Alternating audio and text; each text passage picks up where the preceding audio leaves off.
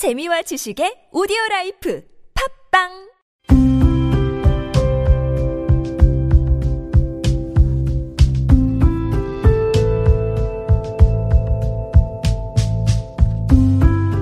칼럼을 읽어드립니다.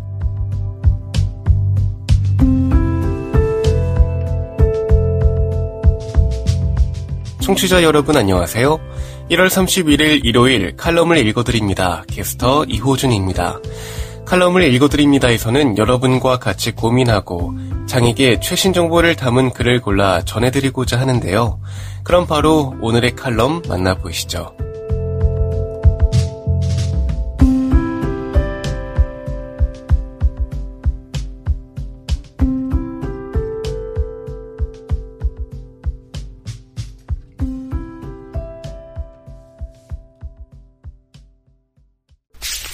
에이블 뉴스, 발달 장애 아동 엄마, 나의 힘은 공부에서 온다. 호주 생활 별책 부록, 발달 장애 아동과 살아가는 법, 칼럼니스트 이루나. 학교와의 관계에서 수동적인 자세로 임하지 말라. 당신의 권리와 당신 자녀에게 가능한 자원들을 찾기 위해 공부하라. 마이클 앨리스. 모든 주사위는 던져졌다. 호주 빅토리아주의 모든 초중고등학교는 12월 중순에 종업식을 하고 긴 여름방학에 들어간다. 내년 학급 편성과 담임 배치가 모두 완료되는 시점이다. 엄마도 당분간 한숨을 돌린다. 10월 중순부터 약 두 달간 각종 정보를 모으고 내가 끌어쓸 수 있는 모든 자원을 동원하고 아들 벤과 친구들과의 역학 관계를 살피고 학교의 교장과 담임 교사와의 소통을 유지하느라 동분서주했다. 학교가 장애 당사자 부모들에게 가장 먼저 의견을 피력할 기회를 준다는 사실 자체만으로도 놀랍고 고마워서 한국에서 온 엄마는 고단함도 잊는다. 근심과 걱정이 취미인 듯 불안이 높은 아이들. 토니 에트우드 박사가 자폐성 장애 아동들을 묘사한 것처럼 벤 또한 낯선 사람과 새로운 환경에 대한 경계와 불안이 언제나 엄마의 상상을 초월한다. 그렇다 보니까 담임 교사의 자질이나 학급 친구들과의 관계로 인해 발생하는 일상의 크고 작은 파급 효과들은 비장애 아동들의 그것과는 상당한 차이가 있다. 1년간 아침마다 학교 가기 싫다고 등교 거부를 할 것인가? 아니면 친구들과 노는 게 재미있다며 나름 열심히 등교를 할 것인가를 판가름하는 순간이고, 벤에게 적합한 방식으로 학습 내용을 전달하고 과제를 제시하면 충분히 배움이 일어날 수 있음에도 불구하고 교사가 이를 이해하지 못하면 배는 수학 능력이 저조한 아이로 1년을 살아가야 하니까 엄마는 긴장하지 않을 수가 없다. 즉, 담임과의 상담 횟수를 2주에 한 번 할 것인가, 일주일마다 할 것인가를 판가름하는 순간이다.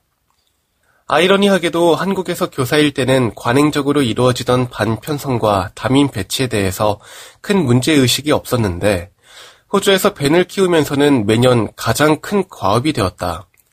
호주에서 벤을 키우면서는 매년 가장 큰 과업이 되었다. 교사일 때는 너무나 자연스럽던 일들이 엄마, 특히 발달장애 아동의 엄마가 되어 보니 너무나 낯설고 부당한 일들이 되곤 했다.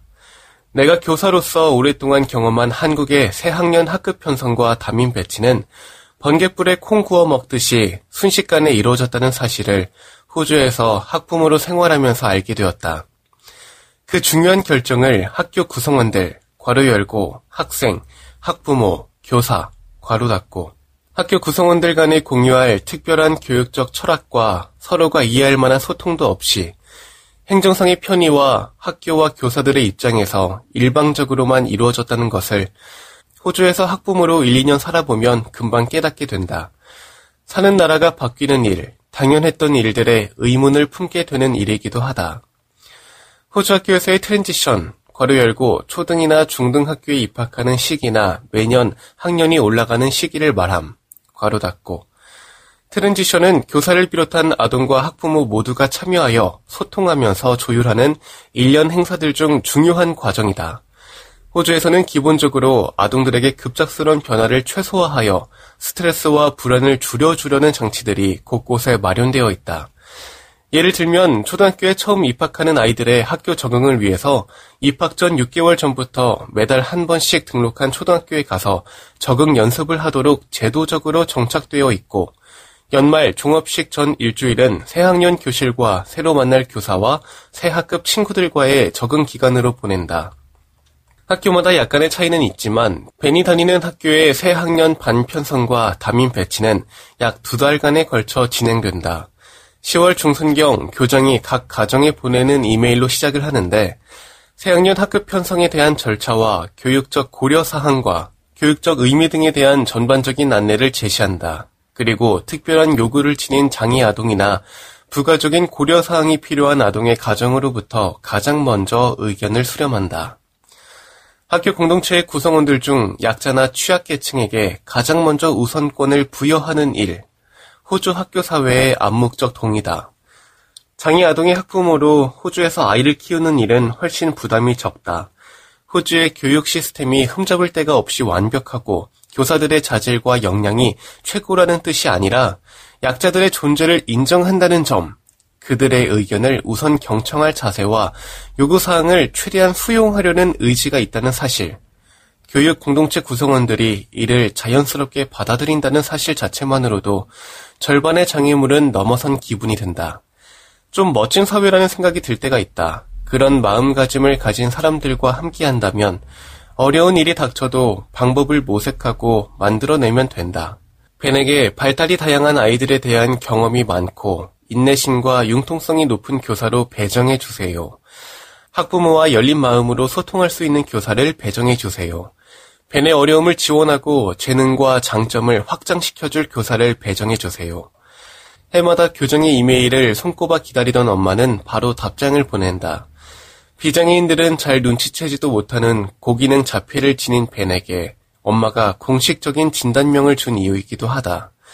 벤을 이해하고 돌보고 교육할 핵심 키를 학교에 제공했으니 학교도 최대한 개별화된 맞춤형 교육과 지원을 해달라는 정중하지만 엄중한 요청이고 벤의 교육권과 학교에서의 웰빙을 확보하기 위한 노력들을 멈추지 않겠다는 의지의 표명이다. 다행히 지금까지 교장은 최대한 합리적이고 타당한 교사와 학급을 배정해줬다. 이제 엄마는 사시사철 공부하는 사람으로 거듭났다.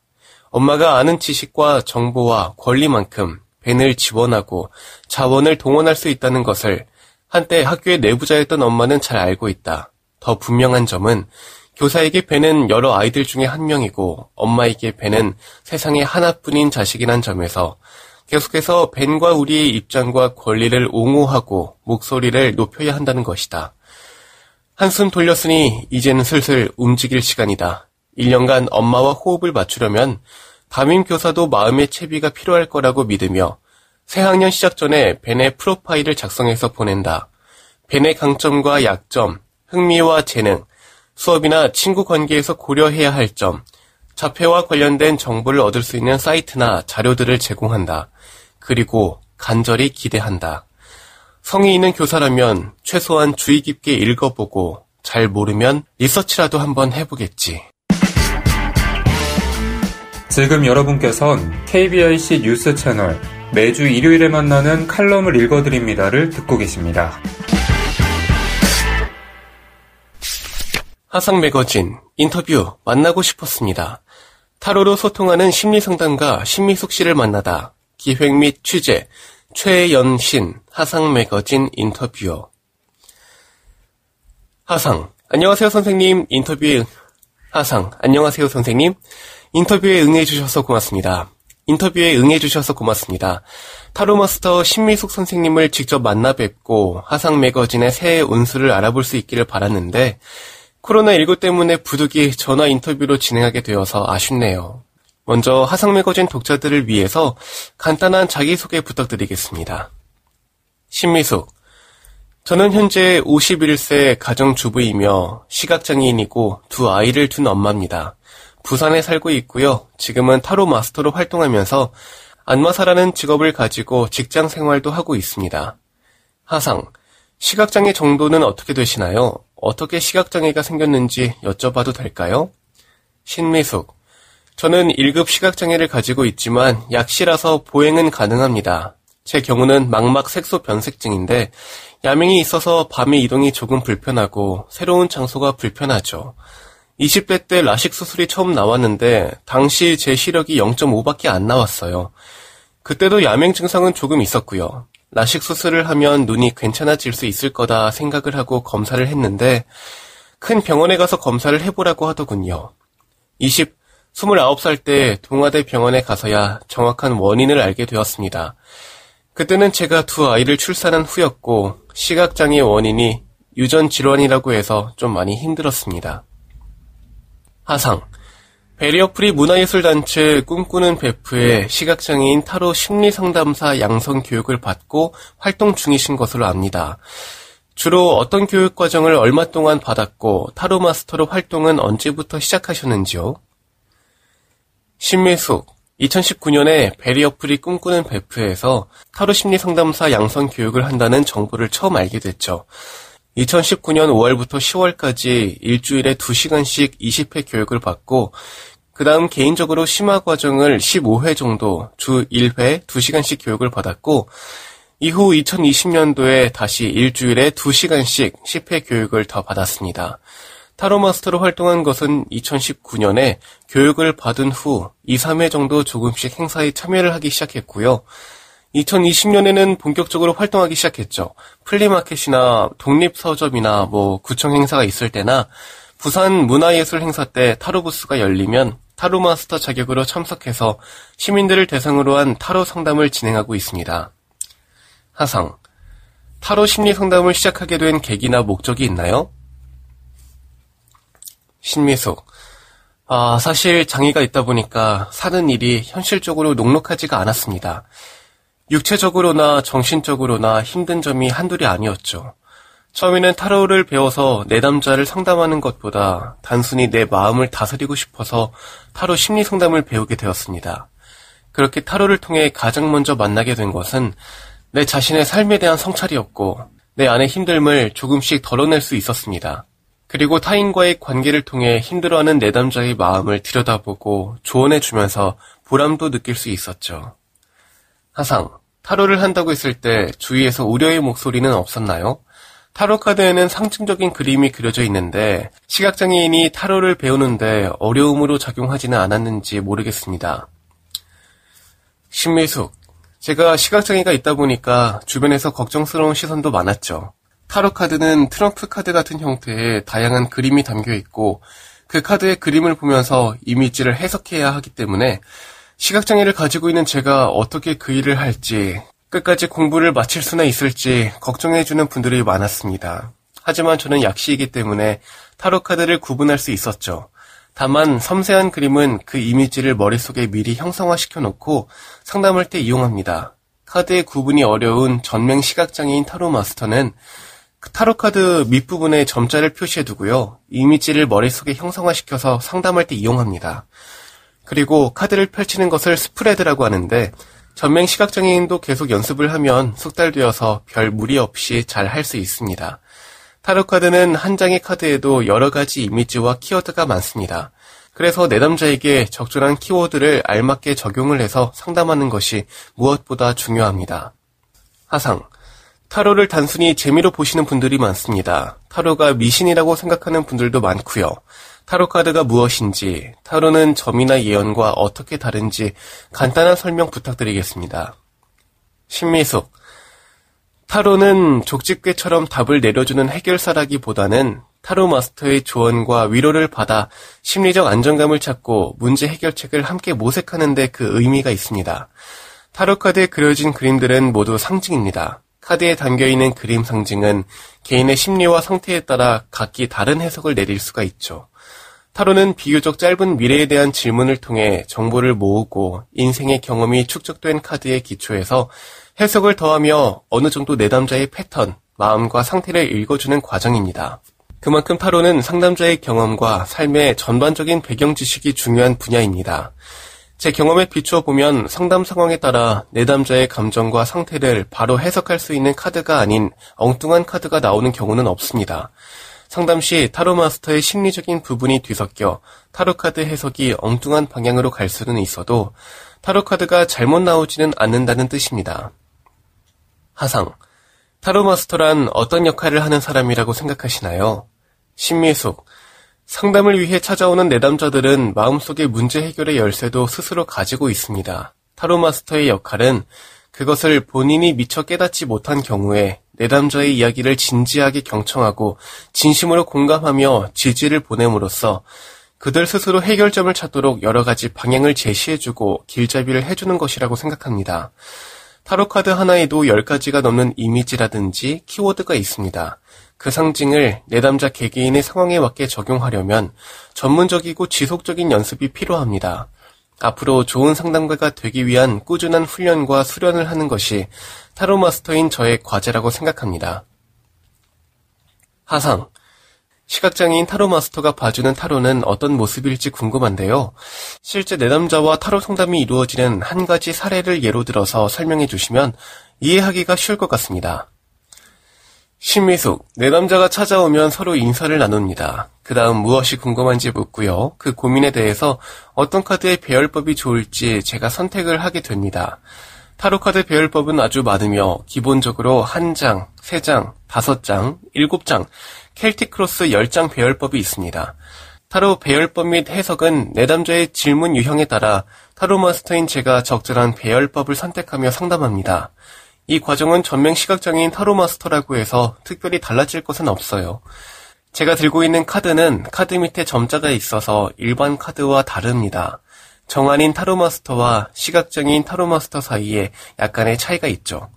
정안인은 타로 카드의 이미지만으로 상담을 하는 것이 아니라 내담자의 표정이나 분위기, 옷차림까지도 살필 수 있다는 점인데요. 그에 반해 시각장애인 타로 마스터는 비언어적인 행동이나 시각으로는 볼 수 있는 이미지를 확인할 수가 없어서 아쉬운 점이 있습니다. 그 대신 내담자의 말을 더 정확하게 듣고 바르게 해석하려고 많이 노력합니다. 하상. 상담 치유 과정에 대한 기대 효과와 궁극적 목표가 있다면 무엇일까요? 신미숙. 제 상담의 궁극적 목표는 한마디로 공감과 힐링입니다. 내담자들이 저와의 상담을 통해 치료적 효과로서 자신의 문제를 찾아내고 이를 해결할 힘을 갖게 되는 것이 기대하는 효과이자 목표죠. 앞으로도 저를 찾는 내담자들이 항상 편안하고 행복하셨으면 좋겠습니다. 하상, 타로숍을 운영할 계획은 가지고 있지 않나요? 있다면 언제쯤 가능할 거라고 생각하시나요? 신미숙, 계획은 있습니다. 지금은 안마사라는 직업을 가지고 있기 때문에 당장 실현은 어렵지만 어, 정년까지 일을 하고 난 후에 여건이 마련되면 타로숍을 운영하고 싶네요. 현재 타로 마스터로서의 저의 경험, 실력 모두 부족하다는 것을 잘 알고 있습니다. 틈틈이 타로 상담 공부뿐만 아니라 사이버 대학교에 진학해서 전문성을 목표로 심리 상담학 공부를 시작했습니다. 하상, 미래에 대한 계획을 지금부터 차곡차곡 단계적으로 밟아나가고 계시네요. 이 일의 가장 큰 장점과 단점을 꼽는다면 무엇이 있을까요? 신미숙. 가장 큰 장점은 타로가 힐링과 소통의 도구로서 활용된다는 것입니다. 그 다음은 내담자들이 상담을 통해서 마음의 위로와 치유의 도움을 받고 환하게 웃고 나갈 때 상담사로서 보람을 느낄 수 있다는 점이 장점이라고 생각하고요. 어, 단점은 타로가 현재 내담자의 에너지를 보여주기 때문에 6개월 정도의 짧은 미래에 대한 즉시 즉답 형태의 상담이라는 점입니다. 예를 들어 내담자가 3년 후에 취업을 하겠습니까? 이렇게 질문을 한다면 타로의 경우는 정확한 해답을 얻기가 애매모호한 경우가 많습니다. 그럴 때 저는 그냥 기운만 본다고 합니다. 동양 철학인 명리학의 경우 타로의 단점을 보완할 수 있지 않을까 생각해서 상담 심리학 과정이 끝나면 명리학도 공부해 볼 생각이에요. 하상. 선생님을 찾는 주요 내담자층은 어떻게 되고, 금전, 연애, 취업이나 이직, 건강, 사업, 부부 관계에서의 문제, 고부 간 갈등, 가족 내에서 발생하는 가정 문제 등 다양한 고민들 중에 가장 많이 질문을 받는 카테고리가 있다면 무엇일까요? 신미숙. 보통 상담을 받는 내담자층에 따라 질문 내용이 다양하죠. 고등학생의 경우에는 대학 진학, 대학생은 취업과 연애 상담이 많습니다. 연인 경우에는 궁합을 많이 보고요. 직장인은 이직 및 상사와의 불화 문제, 장년층은 건강 및 대인관계에 대한 상담이 주를 이룹니다. 하상. 혹시 선생님 자신의 2021년의 계획이나 바람을 타로 카드로 알아보셨나요? 알아보셨다면 계획은 무엇이고 타로카드 해석은 어떻게 나왔나요? 신미수. 네, 신년 운세를 뽑아봤습니다. 먼저 직장을 열심히 잘 다닐 수 있을까 질문을 던지고 카드를 뽑아봤는데 어, 나쁘진 않게 나왔어요. 음, 또 신년 운세는 투자운이 좋게 나왔습니다. 그렇지만 월급이 그렇게 많지 않아서 투자운이 좋아도 자산이 많지 않으니까 투자는 안 하는 게 맞는 것 같습니다. 건강운도 나쁘지 않게 나왔고요. 자녀가 지금 자격증을 따려고 준비 중인데 그것도 잘 될 것 같고 뭐 두루두루 신년 운세는 잘 나왔습니다. 그래서 만족하고 있습니다. 하상 마지막으로 타로를 배우려는 사람들을 위한 조언 한마디 남겨주시죠. 마지막으로 타로를 배우려는 사람들을 위해서 조언 한마디 남겨주세요. 신미숙, 타로를 사조풀이나 신점의 일종이라고 생각하지 마시라고 말씀드리고 싶네요. 타로 마스터는요, 이 단순히 사람들의 과거나 미래를 맞히는 것에서 벗어나서 내담자와의 소통을 통해 힐링을 선사하는 일종의 심리 상담가의 역할을 합니다. 타로 마스터는 공감 능력이 무엇보다 중요합니다. 타로를 배우고 싶다면 적극적으로 배우시되 점괘를 마치면 타로 상담을 잘한 것이고 그렇지 않으면 상담을 못한 것이라고 판단하기보다는 내담자의 심리 상태를 잘 들어주고 마음의 위로와 치유에 도움을 주는 역할에 초점을 맞추는 것이 타로 마스터임을 생각해 주길 바랍니다.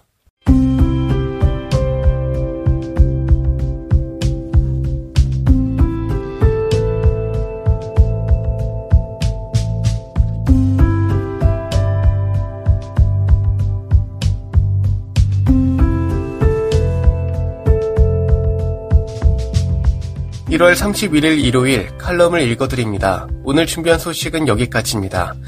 지금까지 제작의 이창훈, 진행의 이호준이었습니다. 끝까지 청취해주셔서 고맙습니다.